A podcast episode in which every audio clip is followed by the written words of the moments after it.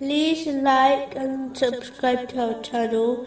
Leave your questions and feedback in the comments section. Enjoy the video. Moving on to chapter 43, verse 26. And mention, O Muhammad, when Abraham said to his father and his people, Indeed, I am disassociated from that which you worship.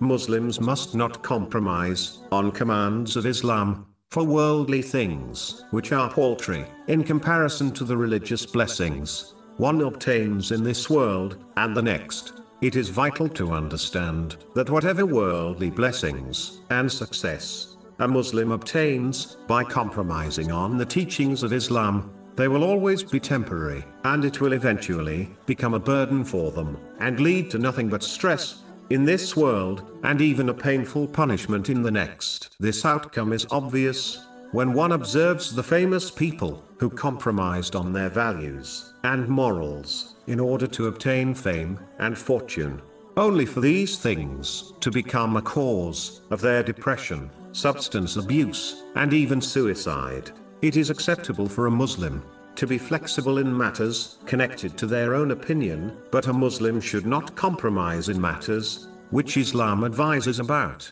Muslims should not choose the pleasure of people or their own pleasure if it leads to the disobedience of Allah, the Exalted, as people will not be able to protect them from Allah, the Exalted. But if person does not compromise on Islam, Allah, the Exalted, will protect them from the negative effects of people, even if this is not obvious immediately.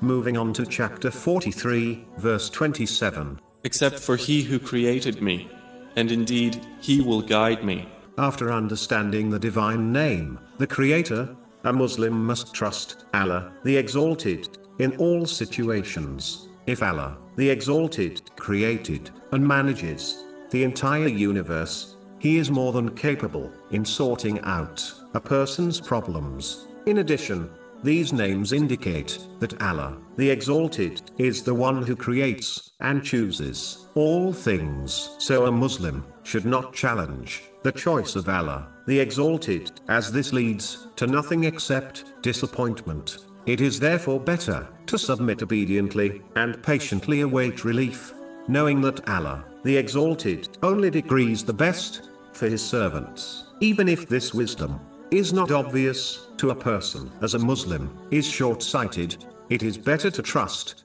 in the Creator, whose wisdom has no limits.